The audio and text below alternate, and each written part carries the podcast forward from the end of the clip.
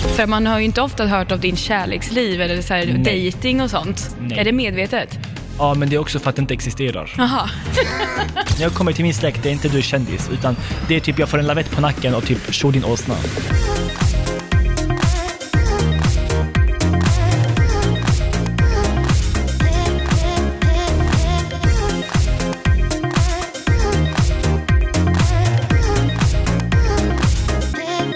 Jag ska lyssna mig själv, det känns så... Känns det konstigt? Nej, jag tycker om det. Gör du? Många hatar det, men jag har lärt mig att tycka om det, jag vet inte varför. Det är väl också det som har gjort dig så känd kanske? Ja, jag vet, alltså från början var jag, jag hatade min egna röst, av någon, alla gör det ju. Ja, ja. Men vet du, det, det känns så typ yes, hallå. du bara känner dig så hemma Man känner sig typ så själv. sensuell när man hör sig själv. Ja, och vem är det som pratar då? Oj, har vi undrar ni då? börjat? jag tyckte det blev så himla snyggt intro det här. Välkommen Filip Dickman. Thank you very much! till Vad har hänt? Hens egna podcast. Eh, jättekul att du är här. Du bor ju i Göteborg annars och pluggar Yes. där. Eh, vad gör du i Stockholm? Jag jobbar. Hela dagen får hon arbeta, hon får jobba, hon får streta, putsa, diska, tvätta, damma, varje dag är det. Alltså, det är typ det korta svaret. Jag var nyss på, eh, vad kallar finaleventet för eh, ett matlagningsprogram som jag programleder, som heter Matam. Ni kan kolla på det på Via Free och min YouTube-kanal. Lite promo, jag var tvungen att slänga lite promo. Det är okej, det är okej, du får det. Yes, thank you very much. Men vad kul, men, men på tal om, eh, ma, det är matam man säger, matam. Alltså det, matam. tror, det är från arabiskan, Ja. som, där, där matham, jag vet, det är jättesvårt för svenska att säga ha-ljudet, men tänk er att typ något har fastnat i, ert hal, i er hals, typ ah. Mm.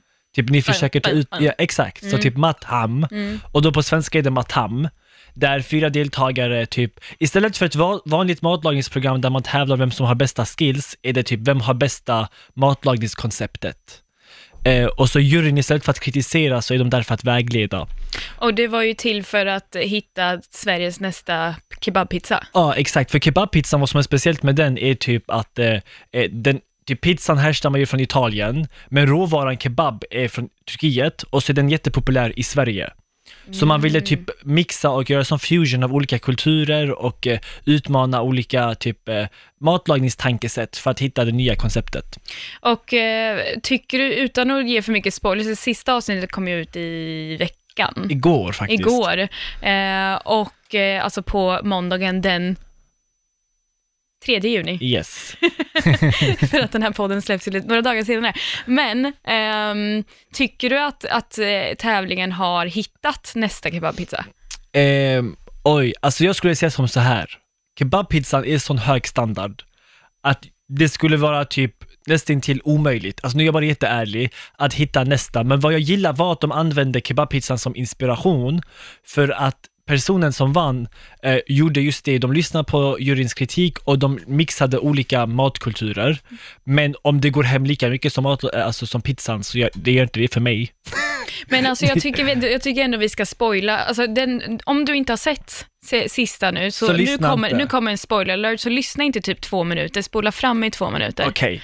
Så, den som vann, Drr. Hon hette Paulina. just Och hon det. gjorde något som kallas för eh, lokoma, eh, vilket är typ en grekisk eh, typ friterad deg men, eh, utan fyllning normalt. Men hon valde att fylla den. Eh, och då det, typ, det typiska är typ fylla med choklad, fylla med det ena, fylla med det andra. Men nu under finaleventet så fick vi smaka på hennes nya fyllning och då var det att hon fyllde den med typ, äpp, eh, typ tänk dig en äppelpaj, men i friterad friterad deg runt om. Så hon typ mixade äppelpaj med grekisk kultur och sen åt vi, äh, åt vi det med typ karamelliserade valnötter och vaniljglass och jag skriker. Ni förstår inte Men hur gott alltså, det var. förlåt inte det som den där äppelpajen de har på McDonalds? Åh, gud, du förstörde allt precis. Men det är inte typ, det är inte typ, den var inte pajig Okej, överhuvudtaget. den var inte pajig. Nej, alltså det är så Den är- svårt att beskriva. Det är mer degigt. Ja, exakt. Den är degig. mer som en bulle. Eller? Ja, alltså en bulle med typ krispig yta Ja. och så ytan var verkligen extremt tunn. You gotta eat it to Ja, understand. alltså de måste verkligen äta det och det var typ kanel gumman, det var lite kanel, vaniljglass, vet du, jag kände det, lite sirap kände jag. Alltså, det var Men- skitgott. Men vet du hur det har gått för eh, Lokoman nu? Alltså när, när, när spelar ni in det här sista I, avsnittet? det var typ april tror jag, Ja. men det går väldigt bra. Sen var det som jättekul att se att det går bra för även de andra deltagarna. Eh, Så alla har sina egna, sen, alltså jag ska vara helt ärlig, det går ju bättre för vissa än andra. Mm. För jag tror det där business-tänket, jag tror man typ föds med det. Men alltså varför, varför valde du att, eh, för att jag vet ju att du pluggar och, och sådär eh, Ja. vid sidan av och du har massor med YouTube och sånt som vi ska komma in på senare. Men varför valde du just att vara programledare för ett sånt här program? Alltså, först och främst jag älskar Halebop och de står bakom programmet. Så först och främst, shoutout till Halebop, gumman vi spons. back er. Eh, nej men jag jag har alltid haft ett företag innan som jag typ kan backa 100%. Eller klart så ska jag inte säga, men som förstår mina värderingar och som inte vill ändra på mig själv. För om man kollar på programmet så är jag verkligen inte någon konventionell programledare. Det är inte typ i nästa avsnitt av Matam, utan det är mer typ gumman nästa avsnitt, flippa inte. Så det är typ jag får vara mig själv och det var det sköna. Eh, så det är en av anledningarna, eller den största anledningen till varför jag valde just eh, att eh, tacka ja till det här projektet, även fast jag har mycket annat vid sidan om. Det var för att jag fick vara mig själv och det är jätteskönt att få vara sig själv och experimentera med nya eh, roller. Eh, och testa något nytt helt enkelt. Så det är ingenting med liksom mat i sig att göra? Oh my God, jag glömde prata om det, jag lever för mat. alltså, här är grejen, jag är sämsta kocken. Typ jag bränner allt, alarmet går varje gång. Men typ när vi har fasta i vår kultur, då, får man, då måste man vara vegansk. Så du, du får inte äta något kött eller något som kommer från djuren Men överhuvudtaget. gud, vilken kultur är det här? eh, vi är ortodoxer Okej, från Mellanöstern. jag gillar dig för jag är vegan. Alltså Ja, full time, gud, inte mam- bara Du under... hade älskat mamma mer för jag är inte så bra på det, men mamma är verkligen typ, varje gång vi har fasta, du ska vara vegan. Det handlar om att typ värna om djuren, men också att förstå typ, du ska inte ta grejer för givet, för att förr levde många på typ grönsaker och ris och potatis. Så det är på något sätt typ för att man ska äh, bli ödmjukare kan man väl säga. Jag är dålig på det. men eh, när mamma då lagar mat till oss som inte fastar, då är alltid jag den i familjen som måste smaka och se om det är saltat korrekt, om det är kryddat korrekt, om det är rätt tillagt. Typ, jag är kritiken. Men jag kan inte laga mat. Men varför har den rollen hamnat på dig? Att du blev För att jag är jättejobbig, jag är jättekritisk. Det är därför jag är advokat också, eller vill- bli advokat. Jag är skitjobbig. Jag kan I kritisera. object. Yes! Alltså jag kan kritisera allt, men jag är sämst på att följa det själv. Det är typ jag, så alla hatar mig. Mm. Eh, men så, alltså jag verkligen brinner för mat. Mat är meningen med mitt liv. Mm. Så jag har passion för mat, jag älskar mat och efter varje avsnitt så sprang jag till köket och åt alla deras rester. Typ Gjorde du det? direkt. Alltså jag sprang till köket och jag åt allt. Typ jag hade vissa favoriter, typ någon hade sin jerk chicken, flippa inte med jerk chicken gumman. Det var typ söt, den var stark, den var kryddig. Sen kombinerade jag typ någons jerk chicken med någon annans typ pineapple salsa, flippa inte. Och sen sprang jag till någon annans potatis, typ jag mixade deras grejer och typ jag, det var mitt liv. Alltså, var Så mitt- du, du, du så här skapar någon sorts fusion jag direkt av någon alla? fusion efteråt. Det kanske är det som kommer vara det vinnande konceptet sen. Nej, det var inte så gott. Jag försökte, men det funkar inte. Programmet i sig, hur, hur var det på inspelningen liksom, att vara programledare? Vad tycker du om att ha den rollen? Alltså vi var inte jättemånga, på, eller vi var inte jättemånga, det var bara fyra deltagare för att ingen skulle elimineras utan man skulle utvecklas med tiden. Så vi kom väldigt nära varandra och sen vinnaren, man får inte säga vinnaren, så även nu typ igår när vi hade, personen hade sitt tacktal så sa hen att eh, Alltså Filip, vad jag vad jag ska säga om Filip är att han är lika tappad i verkligheten som i sina videor. Så det var typ, det var typ mottot under inspelningen, typ jag var bara mig själv, jag sprang rundor, jag skämtade med allihopa och typ det var bara, det var skön anda. Det jobbiga var att mellan pauserna fick jag ibland plugga juridik. Åh, det var nej. helvete. Du har, alltså det värsta är att gå från manus, där du typ läser repliker, till att läsa paragrafer om skatterätt. Fuck you skatterätten. Jag kräks jättemycket på skatterätt, jävla huvudvärk. Det var typ det värsta. Och det, för, det förstår jag verkligen, för det, alltså det är just det att du balanserar ju väldigt, väldigt mycket i ditt liv. Alltså du har ju för det första den här serien då, Ja. och sen så har du ju två serier ute på SVT Play, eh, och sen har du nya YouTube-videos varje onsdag, du håller på med Instagram, alla sociala Mm. Ja, det är medier, och gud vet jag. Och sen som grädde på mosen eh, så pluggar du också juridik. Men, men vet du att det går ihop? Hur då? För att jag kommer på som, alltså flest idéer när jag ska plugga juridik, för att jag är så uttråkad att min hjärna söker en flykt. Så när jag har sommarlov har jag ofta typ brist på inspiration. Så fort jag blir uttråkad av det jävla plugget så springer min hjärna iväg någonstans i en typ fantasivärld. Men då- hur, hur kom det sig då att du började plugga och du tycker det är så trist? För att jag ville lära mig juridik för att kunna försvara mig själv. Typ det var grejen. Så det var inte, jag hade inte en sån typ, åh jag ska tjäna pengar, jag ska bli en businessman. Det var inte min grej. Det var mer typ, jag vill försvara mig själv, jag vill försvara mina nära. Eh, jag var med om rätt mycket som liten också där jag typ, jag var, jag var verkligen typ mellanförskap barn. Där vi växte upp på en förort och sen flyttade vi till ett svenskt område. Jag var typ den enda med invandrarbakgrund som verkligen ville gå all in i skolan. Så jag var alltid i mitten, typ alltid svarta fåret. Och jag kände, jag ska bli advokat, professionell advokat, jag ska försvara mig själv. Allt gick åt helvete. Men det var planen i alla fall. Men alltså, för att du, du skojar ju lite om just det på eh, den här barndomsdrömmen då som du försöker uppfylla. Ja. Är det, blir det lite grann. Eh, om att du failar ju på en del tentor faktiskt. Ja, som i helvete. Ja, för det var någon, jag såg på någon YouTube-video som du hade sagt att det var många följare som hade, någon följare i alla fall, Ja. som hade börjat plugga för att du hade sagt, alltså gett intryck av att det är så himla enkelt att plugga. Ja. Men du kan, det verkar ju inte som det. Nej, alltså här är grejen, när jag började så trodde jag att om jag målar upp en bild av att här är jag, världens största pajas, jag är dum i huvudet, 100% tappad som liten. Om jag klarar av att plugga och hålla på med sociala medier vid sidan om, då kan allihopa för att jag är dum i huvudet. Och jag tänkte att om jag typ pushar ut det budskapet så kommer fler börja plugga. Och eftersom att jag inte växte upp i en utbildad miljö, eh, alltså med varken familjemedlemmar eller typ många släktingar eller vänner som var utbildade, så jag vet värdet av plugg. Och jag vet värdet av kunskap och det är allt jag vill att mina, lär, alltså mina följare ska eh, ta till sig. Hi, I'm Captain America. Here to talk to you about one of the most valuable traits a soldier or student can have patience. Men sen började jag i vissa pluggar, för jag har inte hållit på i några år, och de bara typ, Filip, det här var inte lätt. och jag kände typ, oj, har jag, har jag alltså vilselett dem? Har jag fått dem att tro att typ allt funkar bara man vill det? Typ, alltså då måste jag jobba för det. Och då kom jag på, ah, shit, om jag är öppen med mina misslyckanden så kommer fler vara beredda på att typ, okej det är svårt men det funkar. Och det var det jag gjorde, så jag berättade typ, ah, jag failar tenta på tenta på tenta. Alltså det var verkligen sån, vad heter det, dominoeffekt. Efter första tentan så fa- failade jag tre tentor på varandra. Typ då, typ, ah! Alltså, typ jag fick panik. Eh, men ja, nu alltså, jag har lärt mig att typ eh, inte vara så hård mot mig själv. Jag har väldigt, väldigt lätt typ för att inte få ångest. Men när började du plugga? I september blir det fyra år sedan.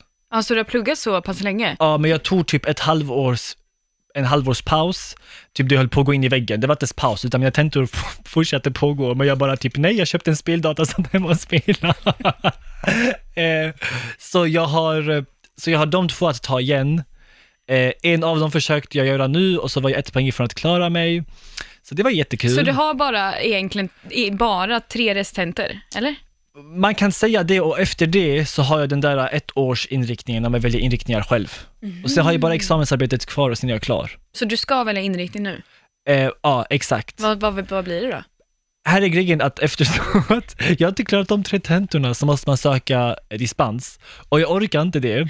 Så, för jag tänkte, vet du vad, nej, jag ska, inte, jag ska inte stressa mig själv i onödan. Så jag tänkte, jag skjuter upp plugget ett halvår till. Och så ger jag mig, jag ger mig själv tid att typ ha kul, njuta av eh, alla möjligheter jag får samtidigt som jag pluggar. Så jag skulle säga att just nu istället för att plugga på 100% period som jag gjort i tre år, så just nu ligger den på typ 80-75%. Ja men det är ju jättelite. Så, ja. Jag skojar. Alltså 80-75 med allt annat jag gör, det är ju helt sjukt. Men, men jag får ändå någon känsla av att även fast du sa att, även fast du säger då att eh, sociala medier, alltså så här, att det händer när du är uttråkad på plugget, att det är då Ja. du spelar in dina roliga videos och så vidare. Men då känns det lite som att sociala me- medier för dig blir både en avkoppling men också ett hinder för plugg. Ja, alltså från början var det en flykt från plugget och en avkoppling första året. Sen misslyckades jag ju med min tenta jag, vi, vi har typ 15 poängs tentor, så om du misslyckas med en tenta får du ingen CSN. Typ, och, alltså bara du misslyckas med en du, är du körd i princip. Så efter ett år, eller jag började med komedin ett halvår in i plugget. Det var verkligen då typ, jag har fått nog, det är för tråkigt. och sen, då hade det gått ett, ett och ett halvt år av mitt plugg och ett år av min komedikarriär. då började jag, då misslyckades jag med min första, min första tenta och då fick jag ingen CSN ju. Så jag, min komedi var inte heller typ, eller jag hade 150 000 följare ungefär, men jag såg inte det som något, alltså jag tog inte det på allvar, jag skulle bara bli en advokat och det var mer en flykt. Så jag tänkte inte typ, oh shit, jag ska tjäna pengar på det här, utan det var mer, jag vill få andra att skratta och visa andra att ni kan plugga. Men då hamnar jag typ i ett slags dilemma där jag antingen hoppar av komedin och verkligen går av, jag måste gå och söka ett jobb för att alltså jag måste betala mina hyror. Eller så måste jag göra komedin till mitt jobb. Och då gick det från att vara avkoppling till ytterligare stress. För att då måste du hålla igång eller då måste du svara på massa, lyckligtvis har jag inte problem med avtalen som många influencers har, men tvärt så blir jag extra noggrann. Så jag läste varje avtal typ tio gånger och Som den eh, ju, jurist du är. Ja, det, det, typ, det, det känns som att det hade varit världens största skandal om jag hade hamnat i ett oförmånligt avtal och måste vända mig till tingsrätten, typ jävla idiot, du kommer... Typ jag, Vad jag din lärare säga? Ja, verkligen. Inte bara det, jag tänker, alltså juristvärlden måste tänka, vad fan det här är för idiot? Och om jag då alltså, misslyckas med att skriva på ett enkelt avtal också, då kommer det gå ännu mer åt skogen. Säg bara nej. Så det blir mycket behind the scenes jobb. Men vad finns det för jobb då som du har tackat nej till på grund av plugg? Eh, Som du hade, som Oj, hade jag har, se dig i? fått, jag har fått annat programledarerbjudande för som Okej. jag tackade nej till. Mm. Men då var det också för, alltså det var av två skäl. Det var ett, jag hade mycket plugg och då från början, eh, jag kan säga vilket jobb, eh, utöver programledarjobbet så, ett år in i min karriär fick jag stand-up erbjudande och då var det du får 25 000 kronor, du ska vara stand-up och jag har aldrig gjort riktig stand-up, bara i karaktär. Och så, då var jag så jävla typ hängiven, typ, typ plugget var mitt liv, att jag bara, nej, jag ska inte göra det, jag ska plugga. Det, jag är inte så längre, utan idag har jag förstått att, alltså ska jag fortsätta med komedin så måste jag tjäna pengar på det. Men då var det typ, nej, stopp, jag tänker inte göra det. Och jag hade bara hållit på då i ett år och sen får jag höra att, nej, så svarade de mig, okej, då får vi gå till Marcus Bettner istället. Och jag skrev till alla Magnus Beckner. Oj, förlåt, Magnus Bettner, förlåt. Och då skrev jag till alla mina vänner, jag bara, jag var före en Magnus Bettner i listan. det var min grej, bara what the fuck händer? Jag var före en Magnus, typ vad, vad är det som pågår? Så jag fattar inte typ, alltså jag fattar inte grejen. Du fattar inte hur stort det var. Nej, men det, för mig, alltså, det var bara en rolig grej. Jag såg inte det som något allvarligt, tills jag eh, misslyckades med mina tentor och jag levde på 800 kronor av YouTube-annonser i månaden, i tre, fyra månader. Eh, min pappa lyckligtvis betalade hyra för lägenheten, men det var också jättepinsamt att typ, jag är 21 år och bara för att jag satt och spelade på en data ett halvår för att jag höll på att gå in i väggen, så ska min pappa be- behöva betala mina hyror. Men det är väl klart att pappa vill betala hyran om hans son håller på att gå in i väggen. Ja men det är klart, men det var mer typ, alltså jag själv, pappa brydde sig ju inte. Det var mer pinsamt för mig, typ jag är 21 år och typ what the fuck håller du på med? Och sen dess blev det så typ, okej Filip, vet du vad? Då måste du bygga upp ditt varumärke, du måste vara seriös eh, och du måste vara mer noggrann i hur du gör. Alltså jag såg det som ett, verkligen ett jobb eh, och lyckligtvis ledde det till att jag fick många möjligheter. Så för jag, har, jag har tackat nej till det mesta. Men det är väldigt skönt att veta att även fast jag tackar nej så fortsätter jobben att komma. I'm gonna make him an offer refuse. Finns det något som du ångrar att du har tackat nej till? Faktiskt inte. Skönt. Eh, faktiskt inte, och jag tror att mycket av det har varit att typ, jag är inte influencern som typ, hej, köp min schampoflaska. Det är inte jobb, jag gör inte den typen av jobb, utan det är mycket eh, komedirelaterat. Och sen har jag haft turen att jag även blivit kontaktad av typ ungdomsmottagningen, eh, Systembolaget, eh, Skolverket. Så jag gör mycket av grejer som jag vet mina följare kommer eh, uppskatta. Många tror att det ska vara typ till en snackdel att tacka nej till jobb, för att då får man ju inte fler jobb. Men om du istället är mer noggrann med vilka jobb du tackar ja till, kommer dina följare bara vara mer lojala, vilket leder till att du i slutändan får faktiskt fler jobb. Så det har alltså lyckligtvis alltid, jag har alltid haft följarna vid min sida för att eh, jag inte har säljt mig, tänker jag. Hur många följare har du idag? På ett av mina Instagram-konton 333 000 och på det andra kontot nästan 80 000. Oj, oj, oj. Men för mig, typ, jag kan inte smälta det. Typ, jag, jag, jag, alltså, jag vill inte tänka på det, för att om du tänker på det, blir du också mer typ nojig över inläggen du lägger ut. Och jag tänker bara alltid, nej vet du vad, lägger inläggen du, du tycker om och det du tror är till hjälp och det du tror de kommer få dem att skratta. Så jag, jag ser det mer som typ, äh, Men, men du, alltså, för jag tänker ändå på just det här, nu kommer jag in på det här på influencerliv, för du sa någon gång att du pratar om, det var ju någon ganska ny YouTube-video du pratade om, att, så här, just i YouTube-branschen, att det finns mycket backstabbers Ja. och att mycket är fake och, och sånt. Så här, vad, vill du utveckla vad du menar med det? Alltså jag har fått tjejinfluencers som har kontaktat mig att vi ska fejka en relation exempelvis. Oj, För att vad de gör är att det viktiga är att du måste vara relevant. Influencers hamnar ofta i en och samma typ kategori, men influencers är väldigt olika egentligen. Det finns exempelvis fashion influencers och de har hög konkurrens. För att de, ofta är inte deras personlighet det viktiga utan kläderna och kläderna är alltid utbytbara. Eller andra kan marknadsföra kläder, då är det hög konkurrens. Då måste vissa ta till med extra åtgärder för att vara relevanta. Andra behöver inte det för att de är framgångsrika på andra sätt, men många måste. Sen finns det drama-youtubers. De är kända på grund av drama. Sänks dramat får de inga visningar. Och vad de då gör är inte som exempelvis fashion influencer, typ okej jag är inte relevant längre, låt mig skapa en ny kollektion, utan då är det jag är inte relevant längre, jag måste ha drama. För drama säljer. Och då antingen så är det typ, hej jag har skapat, jag har fått en ny pojkvän, skapat en pojkvän, what the fuck. Eh, jag har fått en ny pojkvän jag har en ny flickvän och då gör de allting tillsammans och de är jättegulliga och sen gör de slut och då pratar båda om dramat och då gråter de och sen typ tre veckor senare, jag har ny flickvän eller pojkvän, alltså om och om igen. De håller jag mig borta från. Och sen finns det i komedibranschen, eh, eftersom att jag, hur ska jag säga, det, det gick väldigt snabbt för mig, lyckligtvis. Jag, jag förstod inte vad som pågick, utan för mig var det, jag var väldigt fokuserad på juridiken då. Men många blev, ja alltså det har kommit fram nu i slutändan, de har själv erkänt det, de var väldigt hotade. Eh, nu har jag, alltså vi är vänner, många av oss idag, men många av dem försökte aktivt sabotera för mig. Genom att exempelvis gå till producenter och säga att Filip är som Suleiman egentligen. Typ, alltså, eller typ om de var, eller om de var hotade av att exempelvis jag pluggade, för då, många av dem har haft ambitioner som att typ, eh, jag vill vara programledare. Och då kan de känna att någon med en juristbakgrund har kanske enklare eller större, enklare chans för att bli programledare än någon som bara håller på med komedi. Vad de då kunde göra är typ sprida rykten om att jag faktiskt inte pluggar egentligen, det är bara en typ fasad eller ett skämt eller vad det nu än är. Och sen många eftersom att jag är inte från Stockholm, jag är från Skåne egentligen, jag bor i Göteborg jag pluggar där och sen jobbar jag här. Många är födda och uppväxta här och de är, typ, har många kontakter i branschen och så har vissa försökt kollektivt sabotera för mig. Eh, typ det är inte så att, jag tror inte att de hatar mig.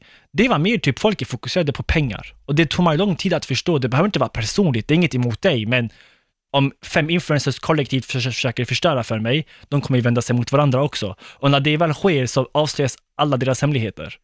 Det är typ, vem kan avslöja först om den andra, för vem ska ha mest rätt? Och då sitter jag bara där typ, yes, ge mig informationen gumman! Yes, snitcha på varandra gumman! Så du har liksom cracked the code of the influencer world, hur du ska handle... Ja, och Ja, det, egentligen är det jätteenkelt. Fokusera på din craft, fokusera på ditt jobb, fokusera på ditt innehåll, för att det kan ingen ta ifrån dig. Och om du väl gör det, absolut, det kommer vara tufft från början, men i slutändan så kommer det lösa sig. Vi ska fokusera på ditt innehåll, för det är ju, de- du nämnde en av karaktärerna här, Suleiman. Ja. Alltså fy fan, man garvar ju så fort man Hejsan ser. flicka, du är så sottig och romantisk och du är jättetrevlig och socialt. Wow. Där har vi honom. Sen har vi Chantel också. Ja, gumman Chantel, bad bitch, gumman, alla fuckboys kan logga ut gumman. Släng er i väggen gumman, nu kommer moppa golvet med ert ansikte, okej? Jag kommer möblera om ert ansikte gumman, vi kommer behöva Ikea och Jotex tillsammans gumman. Och vi behöver Ellos stylist, flippa inte här. Det är Chantel. Och jag som precis tänkte fråga, hur snabbt kan du gå in i karaktär? Men det svarade Det går du så här. Jag tänkte det, Filip, vi, har vi pratade om det innan vi började spela in, att jag har ju en utmaning till dig. Yes. Och det är att du ska få ringa min chef. Yes. Han heter Tobias. Eh, och han är ju eh, ansvarig, alltså chefredaktör för Hänt. Jag vill, jag vill att du som Suleiman ska fråga honom varför han aldrig skriver om dig i sina tidningar. Faktiskt, jag blir väldigt arg på han Tobias. Då äcklig Tobias, du skriver aldrig om mig. Då pratar de allihopa, Johanna, Bianca är gross. Eh, Anli Stenelöf, men då skriver inte om mig, Suleimans snyggaste människa i världen. Exakt så! Exakt så. Exakt så. Oh, shit. Tobbe? Hejsan Tobias, jag heter Soleiman. Är det Sobi- Tobias jag pratar med? Yes. Eh, Det är så jag är också, jag är Instagram, jag har 333 000 följare på Instagram, jag har blå prick. Och jag tänker, varför skriver du inte om mig på nyheterna? Jag blir jättearg och ledsen faktiskt. Mhm. Eh, nej, det, det, det vet jag inte. Du ska nog prata med redaktionen då som skriver liksom. För jag har jättebra på Instagram och alla skriver till mig att jag är jättesnäll och jag är jätterolig. Och då blir jag ledsen för att jag vill du ska skriva om mig Tobias. Jag, jag tror du måste prata med redaktionen då. Vem är han, redaktion, vad heter han i efternamn? Nej, alltså på, det sitter ju alla redaktörerna och de som gör liksom alla nyhetstexter och så sitter ute på, på själva redaktionen och jobbar då. Var, sitter behöva- de på honom? Åh, så roligt. Du skulle behöva kontakta dem då. Så har du kanske telefonnummer till han redaktion, jag vill prata med honom och säga till han, Hallå! Du ska inte vara taskig till mig och ignorera på mig, för jag är snäll och jag har human right, mänsklig rättighet för att också vara med på tidningen Hänt. Så, Precis. Men så. gör så, mejla till redaktionen. Jag har pluggat juridik, jag kan göra advokat. Jag säger till han, paragraf 7, human right, you is not supposed to not speak on me. Så, så blir det, eh, det finns något som heter yttrandefrihetsgrundlag, juridik, och så man får säga hur man vill. Också det finns tryckfrihetsförordning, säger min fröken Lisa. Lisa är snällt. Men Tobias, eh, så jag hade nummer till redaktion, så jag ska skriva den. Jag har nu papper och pen, för eh, jag vill prata med redaktion. Hallå, varför du pratar om Bianca Ingrosso och du pratar om Alice Sten, Löwensten, men du inte pratar om mig? Så, Men- tycker du det låter fint? Me- Mejla till hentonline.allemedia.com. Eh, jag, ska, ja, jag ska skriva mail till dem. Ja, jag ska göra Ja, så. gör Eh, tack så mycket Tobias, du är bästa Tack, i tack. världen. Oh. Tack så mycket. Hej då, peace. Hej då, hej då. Varför, varför var han så snäll?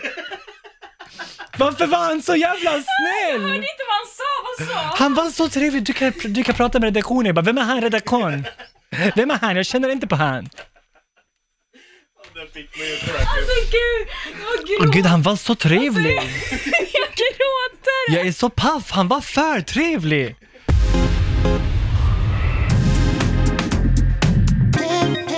Då har vi i alla fall fått träffa Suleiman.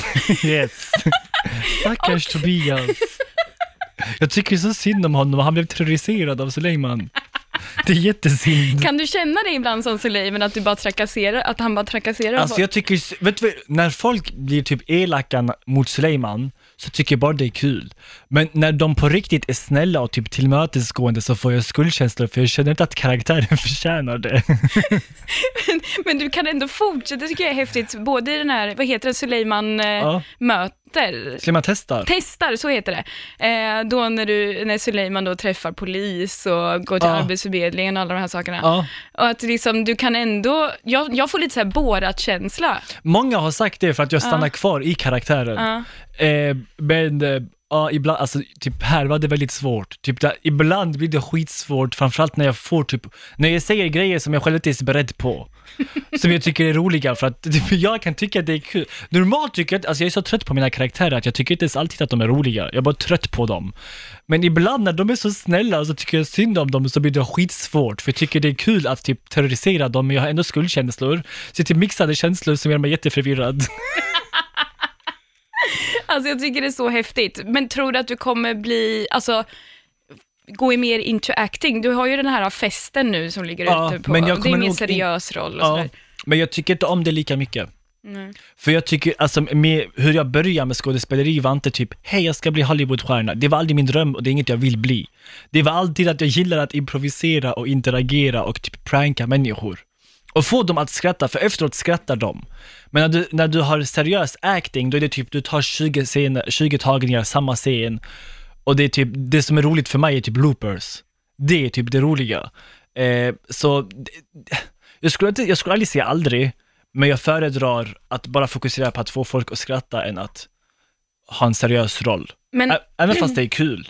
Men kan inte, känner du ingen press nu när du ändå blivit så pass känd att du hela tiden måste leverera och vara rolig? Typ kanske när du träffar fans på stan eller i vardagen och sådär. Jag känner inte att jag har svårt för att försöka vara rolig. Om de kommer fram till mig för att de vill ha en karaktär så tycker de att karaktären är rolig. Det enda jobbiga är att när jag var yngre så kunde jag enkelt, eller typ, låt säga början av min karriär, då var det typ, jag är seriös, jag har mitt plugg, jag har min grej och sen tillbringar jag en timme av min dag för att göra typ en rolig video. Men idag är det typ, du jobbar fyra, fem timmar med komedin på, i olika projekt, du vill hem, du vill bara slappna av och så får du något nytt samtal med komedi och något nytt med komedi och sen vill du lägga ner en timme på juridiken. Sen ska du gå ut för att typ ta det lugnt till, fan vet jag, du går till en snabb matskedja eller någonting och du vill bara bli lämnad i fred och typ få slappna av för du har jobbat mycket. Men då kommer folk fram och säger typ, hej kan du se något roligt? Kan du göra det här? Kan du göra det? Kan vi ta bild? Kan vi ta selfie? Och från början var det skitjobbigt. Nu har jag ändå vant mig vid det. Eh, Jag har lärt mig att säga nej, framförallt till, till vuxna. Men när barn kommer så kan jag inte säga, alltså jag kan inte säga nej till en sjuåring som kommer typ och säger oh my god, typ jag älskar dig och vissa gråter. Gör de? Ja, Oj! så de, typ tvärt emot, då blir jag bara typ, fan skit i det, typ jag tycker det är skitkul och typ jag älskar att underhålla dem och typ det påminner mig om varför jag började. Det jobbiga är mer att jag får inte lika mycket tid av min vardag för att vara seriös. Och många, alltså jag visar inte den sidan så ofta för den är inte lika intressant, no shit. Eh, men typ jag är en sån person som, jag har alltid gillat typ matematik och problemlösning och filosofi och psykologi. Det, är- alltså det är stora delar av eh, typ mina, mina största intressen. Och det jobbiga är att när jag väl har tid för mig själv, där jag får reflektera, och jag får tänka och jag får vara filosofisk eller tänka på problem, då stöter jag alltid på något i min vardag som tvingar mig till att vara rolig. Det kan vara frustrerande. Att jag får inte den där tiden för att reflektera kring vi- viktigare frågor eller mer intressanta frågor. Men hur ser en dag ut i ditt liv nu när du bor i Göteborg? Eh, alltså jag brukar planera det som att när jag åker till Stockholm är det fullt med jobb och i Göteborg så försöker jag hålla det till komedin. Men ja, en gång i veckan försöker jag få ut en YouTube-video och då är det en dag är det inspelning och en annan dag är det eh, redigering. Så du Eh, redigerar dina videos jag själv? filmar, redigerar och Oj, är ja, huvudpersoner för mina videor själv. wow. I'm fine. Really? Absolutely. I'm fine. totally fine. I don't know why it's coming out all loud and squeaky, because really, I'm fine. Det är bara för att jag är lite av control freak. Typ, jag vet vad jag tycker om. Så jag har svårt att lämna över det till någon annan. Men jag gör det själv och sen pluggar jag ju. Och sen mycket av tiden är, idag är mail. För att det är inte längre bara typ, eh, alltså jag är på något slags, jag, vi är någon slags övergångsfas eh, vid att vara ett varumärke och vara en komiker. Förr var jag bara komiker, men det har gått så pass bra att nu vill företag typ göra en dricka med mitt namn på, eh, göra det här, kom vara med här, kan du komma hit, kan du göra det här? Och det är ju jättekul, men det är också mycket mer jobb. Och jag, jag eftersom att, eftersom att mitt varumärke är typ jätteviktigt för mig, och eftersom att det är väldigt okonventionellt att ha typ, eller ovanligt att ha typ en juridisk, juridisk student med en komiker, är det väldigt svårt för typ managers eller andra att förstå vad jag vill. Så det är jättesvårt för mig att lämna över det till någon annan. Men jag har lärt mig nu att typ släppa över lite del av typ förhandling kanske till någon manager eller eh, kontaktgrejer till någon annan, så fokuserar jag mer på det kreativa. Men hinner du med någonting annat än jobb och plugg? Jag hinner, ja, det gör jag faktiskt. Jag är duktig på det. Att jag är faktiskt duktig på att ge mig själv tid. För att om du kollar de flesta YouTubers, ja, de lägger upp två, tre klipp i veckan. Jag lägger upp en video i veckan. Hur jag, lång tid tar det att fixa en video med att spela in och... Två timmars inspelning Ja. och kanske tio timmars redigering. oj, tio timmars Ja. redigering. Shit. Instagram-klipp tar dock inte alls lång tid för mig överhuvudtaget. Instagram-video, alltså komma på idén, lägga ut videon och ha allting klart en timme. Max. Men vad gör du när du inte jobbar och pluggar då? Eh, alltså jag, många tror att jag ska vara jätterolig, alltså jag är jättetråkig, jag är typ en soft potatis. Typ, jag ligger på min soffa. En soft potatis eller en soft potatis? Soft, jag råkade säga soft, förlåt. Fast det lät coolare vara en soft, potatis. Du vet att jag, jag är så van vid att medvetet säga fel, för jag pratar i karaktär. Att när jag väl ska prata vanlig svenska så kan jag tveka, för jag tvekar på om jag ska säga soft eller soff.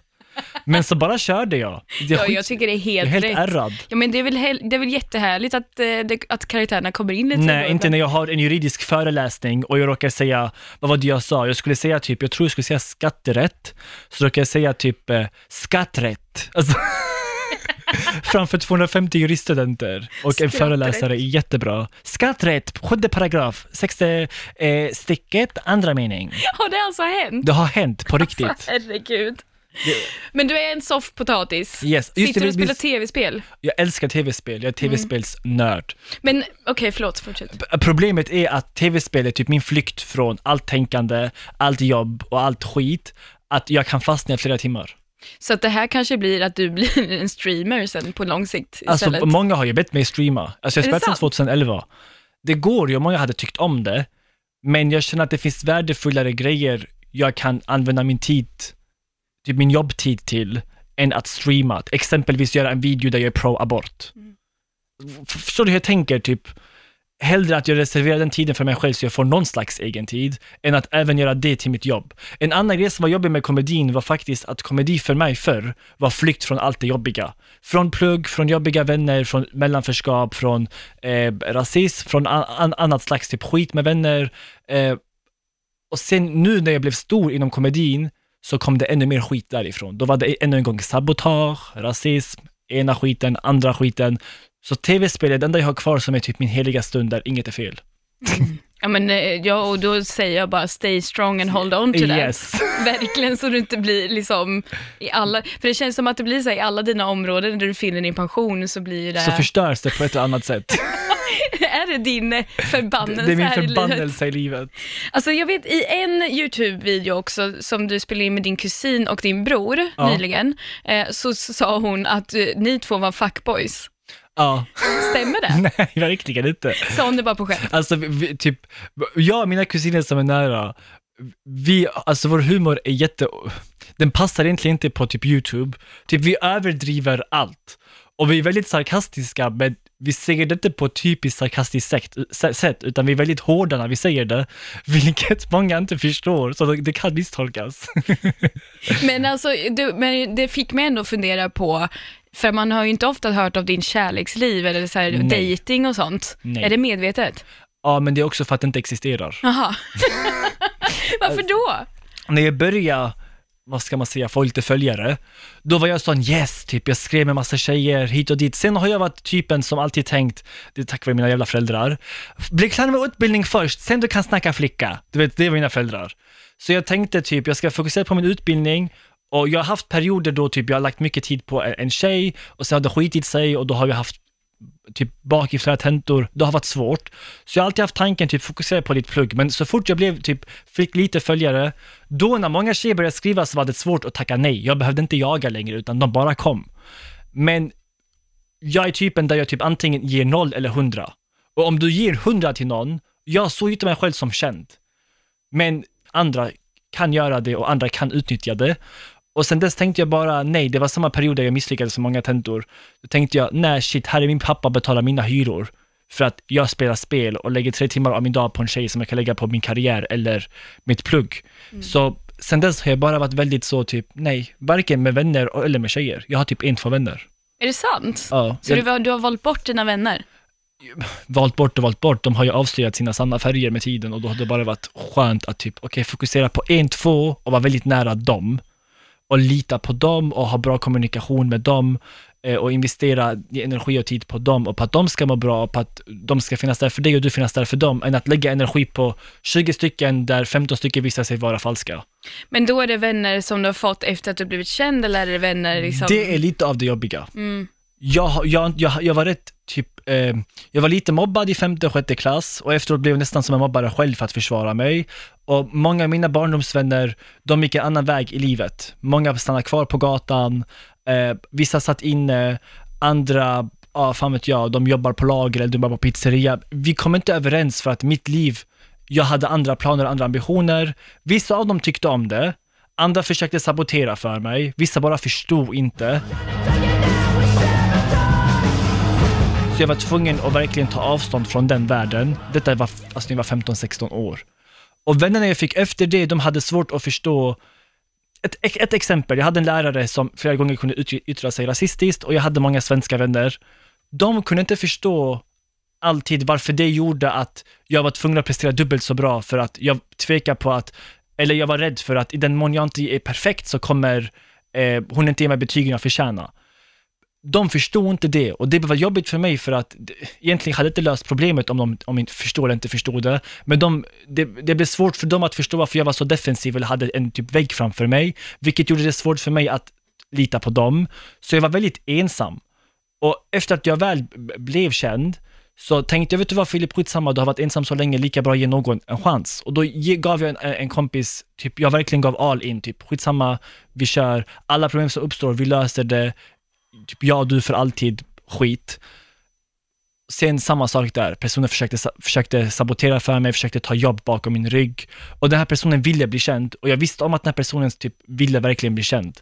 Men jag kände att, alltså, ing, det här kommer låta jättearrogant, men det, när jag var yngre var jag alltid den som var mest framgångsrik i, där, av dem jag växte upp med. Så jag har alltid varit van vid att ge till dem. Jag har inte fått tillbaka, utan jag har gett, inte för att de inte vill ge, för de har inte haft mycket att ge, alltså i jämförelse med, med, med vad, vad jag redan hade. Så då tänkte jag, men shit, du kan ju inte bara, jag kan ju inte bara, hur ska jag säga, jag kan inte bara tacka nej till en vänskap för att jag är mer framgångsrik och vara rädd att de ska utnyttja mig, jag måste ge dem en chans. Och jag gjorde det en sista gång och så sket det sig som in i helvete. Eh, för den här personen hade, alltså han, han ville verkligen bli känd och då åsna som jag var tänkte, vet du vad, om han verkligen blir känd, ge, ge honom det. Gör honom känd, shoutouta honom, få med honom här. Gör det ena, gör det andra. Och när han väl då fick känna på det, så försökte han istället trycka ner mitt, för att han ville, han ville inte vara den underlägsna längre. Han ville inte vara den som är mindre, han ville inte vara i Philips skugga. Och typ, jag ville inte ha någon i min skugga, jag ville bara ha en, en vän jag kunde lita på. Och efter det sket det sig och sen blev det väldigt svårt för att efter det så var jag redan känd. Och då hade jag en, en period i ett år där jag inte pratade med någon, för jag tänkte alla som nu kommer vilja vara vän med mig har någon slags avsikt eller, agenda. Men det sköna är att till slut hittar man människor i branschen som har samma upplevelse, där de kommer inte heller från en typ eh, en framgångsrik bakgrund, de har klarat sig på egen hand eh, och man finner på ett sätt varandra där vi utnyttjar inte varandra, eh, vi vill inte varandra ont, tvärt emot, vi hjälper varandra och finns där för varandra för vi, vi förstår varandra.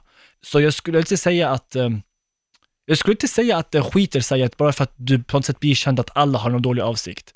Det är bara, det kan ta tid att eh, skilja på vilka som har det och andra, vilka som inte har det. Vilka andra typ influencers och youtubers hänger du med? Jag hänger inte så mycket med youtubers, jag Nej. kommer mer överens med typ producenter eller kreativa Ah, människor okej. på annat sätt. Mm. Oj vad taskigt det lät. Nej, Men, det jag, är väl inte taskigt? Typ det jag kommer inte överens med komiker heller. För komiker, när vi diskuterar, så vem är deras förebild? Och då är det typ han här standup-komikern och han här och han här. Jag ville inte bli komiker som liten, jag skulle bli advokat. Så jag hade helt andra förebilder och andra intressen. Eh, men en exempelvis är Andra Farhad, eh, hon driver Börshajen. Eh, hon har verkligen, hon är ingen, ingen influencer på det sättet, hon är en investerare. Men det var väl hon som var med i Mat- äh, Matan? Ja, hon var, hon var en, vi träffades där faktiskt. Hon var en av jurymedlemmarna. Ja. Vi kommer från liknande bakgrund, vi båda är från en förort, vi, vi, typ, vi, hur ska vi säga, vi är self-made på ett sätt. Så vi förstår varandra på ett annat sätt. Eh, hon är en nära vän, en annan är um, Athena, som har jobbat på radio. Eh, vem har jag mer? Eh, Madeleine Eliza är en.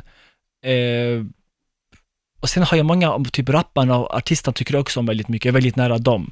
Så just komedin och influencervärlden, jag klickar inte med dem jättemycket. Och du bara, du bara flyter med där ändå. Ja, men de som jag är närmst, de jag klickar med mest är ofta de som har byggt upp sig själv på egen hand, för vi förstår varandra på ett annat sätt. Det är inte för att andra inte är roliga eller andra inte är bra, det är bara att det är skönt att ha någon som förstår en, för när jag växte upp hade jag inte det. Men jag får en känsla av när jag kollar på dina YouTube-videos, eh, alltså, att du ofta är hemma hos din mamma och spelar in. Ja. Så du åker till Skåne ändå Jag, ganska... jag, all, mina YouTube-klipp är majoriteten i Skåne, för att när jag, när jag väl inte pluggar och ska hålla på med komedi, då vill jag vara hemma.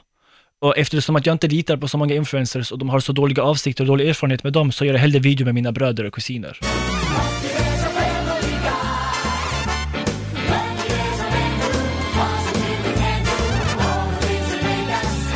and cry.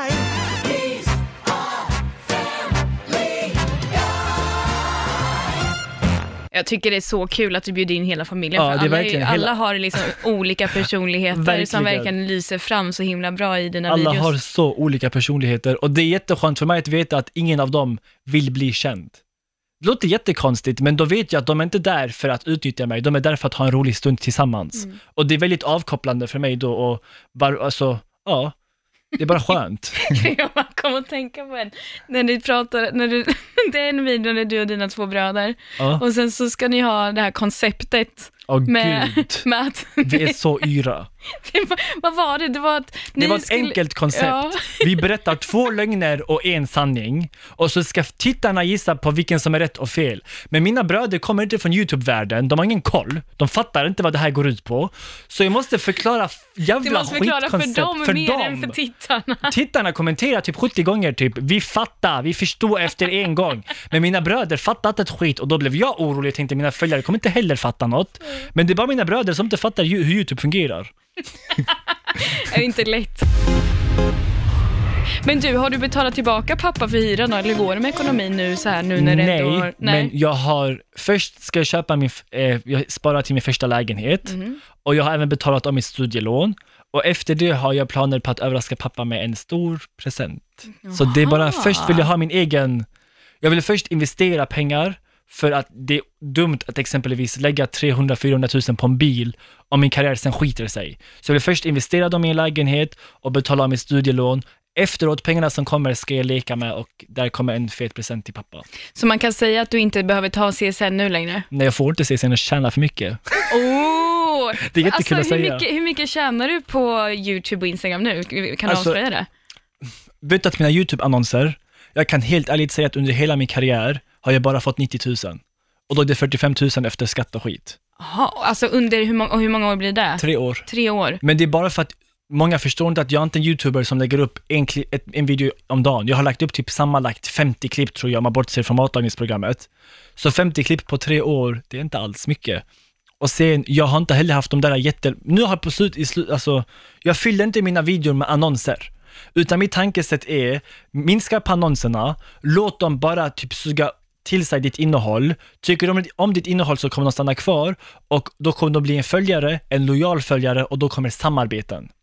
Det är så jag tänker. Jag har alltid varit fokuserad på samarbeten och inte på typ, jag har alltid, alltid tänkt långsiktigt istället för kortsiktigt och det har funkat. Så YouTube-annonser och typ Instagram och typ samarbeten, det är inte vad jag tjänar mycket på. Det är att jag har byggt ett varumärke som företag vill använda. Exempelvis nu matlagningsprogrammet, det är inte många YouTubers på så sätt som är programledare.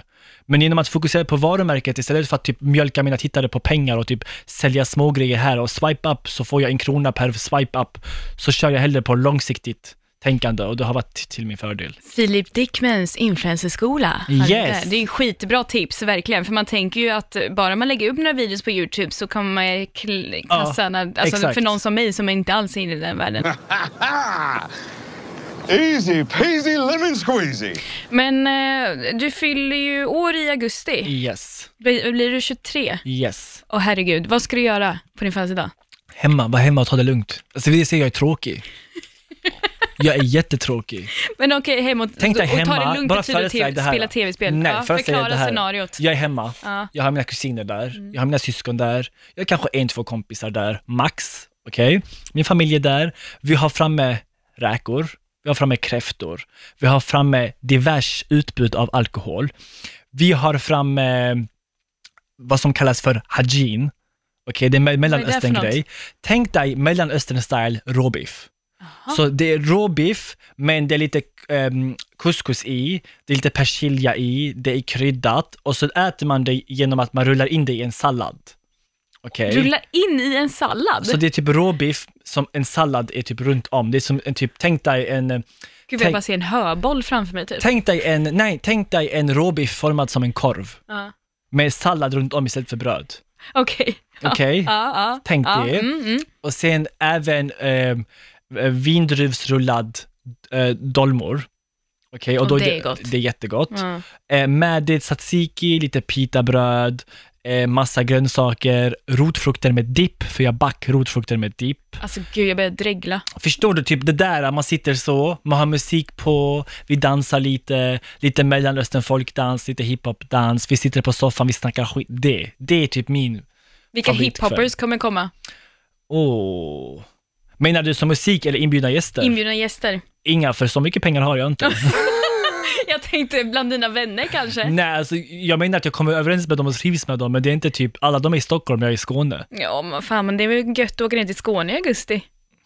tycker du? Ja, ja, Skåne är ju jättefint. Men det känns som att om, om, om en artist är där, Ja. Det, Då blir det mer fokus på artisten. Nej, det bryter hemmakänslan. Ja, jag trodde du menade att då får inte du eh, födelsedagsbarnet jag skiter det. Jag vill, jag vill inte ha, det är det, jag är så van vid uppmärksamhet vid det här laget att det är lite konstigt. Att jag vill att, Någon annan ska ha det. inte ens det, det är inte typ hej kan du få uppmärksamhet, kan du ta min uppmärksamhet ifrån mig? Det är mer typ, jag vill bara ta bort den delen helt. Typ lägga mig på en soffa och snacka skit, ingen ska bry sig om mig. Det är skönt med min släkt. När jag kommer till min släkt, det är inte du kändis, utan det är typ jag får en lavett på nacken och typ tjo din åsna. Det är typ min familj. Vad ska du göra annars i sommar idag? Jag åker faktiskt till Paris i en vecka. Ja. eh, med ett, eh, ett företag som heter EF. De fixar en resa till mig till Men Paris. det är ju de som gör skol... Ja, eh, språkresorna. språkresor, ja. Mm. Eh, dit ska jag och eh, två omtentor. Så det är det jag menar, när du har omtentor, vad det sista du vill göra är gå ut och festa och spela in massa videor och bilder till folk och dansa hit och sen ska du vara bakfull och sen ska du ligga på sängen en hel dag och inte orka göra ett skit och sen ska du behöva svara på. Nej, orkar inte. Låt mig typ chilla med min, min släkt, låt mig chilla med min familj och nära och sen, jag, typ, jag vill spara min energi. Och, och vad många inte vet, jag är inte en extrovert. Jag Är är en introvert som låtsas vara extrovert. Kan du förstå det? Ja, det kan jag Typ, förstå. jag, har, jag har lärt mig att fejka. det måste vara jättejobbigt. Ja. Det är därför, jag- typ när jag går ut måste jag ladda mitt batteri. Så om jag är ute en dag och jobbar en, en dag, då måste jag vara hemma i två dagar för att spara Mm. batteri. Så mina bästa dagar är när jag är hemma och sparar batteri med vänner. Ja, men alltså jag, jag tycker ändå det är imponerande att du gör allt det här du gör om du egentligen är en introvert människa. Men är det lite därför du kan gå in i alla de här karaktärerna, för då blir inte du du längre? Exakt. Jag skyddar mig från det. Mm. Det är inte jag. Nej. Det jobbiga är bara att ibland när du är jättetrött, absolut sista du vill är typ hejsan, här, håll käften, jag orkar inte. Kommer du utveckla några fler karaktärer i framtiden? Det kommer ju fler och fler, Mm. men Chantel och Suleiman är extra, är extra duktig på, för jag använt dem sedan jag var liten. Mm. Det är typ grejen. Typ Suleiman använde jag sedan jag var liten för att när folk ville slåss eller bråka med mig, och jag ville inte hamna i slagsmål för det skulle påverka mina betyg, för lärarna hade redan fördomar om någon som mig. Så när folk sa typ din jävla hora, din jävla kukhuvud, jag bara hejsan, jag är kock, trevlig, jag är mycket kock. Och då, då blev jag helt paffa, typ what the fuck ska vi göra? Så de lämnar mig i fred.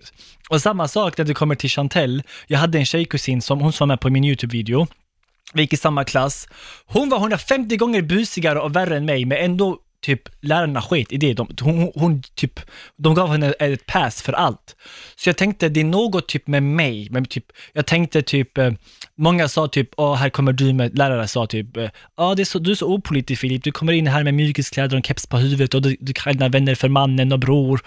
Så det var svårt för dem att förstå att någon med den personligheten ändå älskar skolan och verkligen typ presterar så bra som jag presterade. Så jag kollade på min kusins kroppsspråk eh, och kopierade hennes kroppsspråk. Så jag pratade med lärarna, det var inte typ tjo bror, det var hallå, trevligt, angenämt, trevligt att råkas.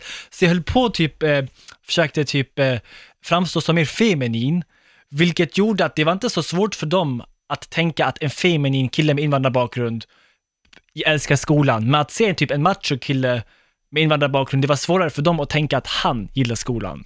Så jag lekte med karaktärer redan vid den åldern. Det är just därför att jag idag kan gå in i karaktär så här snabbt. Går man flippa inte här? Och alltså tack och lov på ett sätt att du har fått uppleva allt det här, Ja. för att vad mycket skratt du ger folk. Och det är det jag känner att för, för mig, hat, jag hatar karaktärer först. Så när jag först blev känd och typ, mina karaktärer var en flykt och sen ska jag gå på gatan så ska folk säga typ, kan du gå in i karaktär? Jag var helt så typ, what the fuck vill ni mig?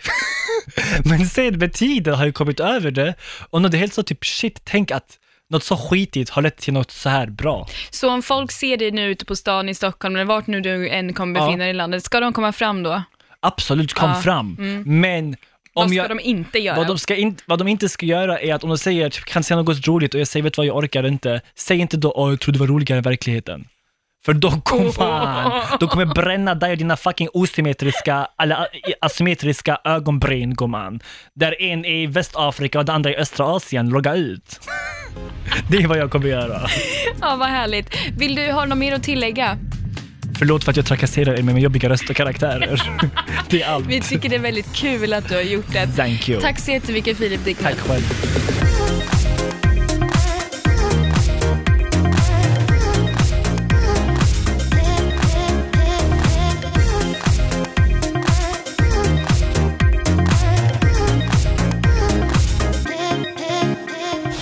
produceras av I like radio. I like radio.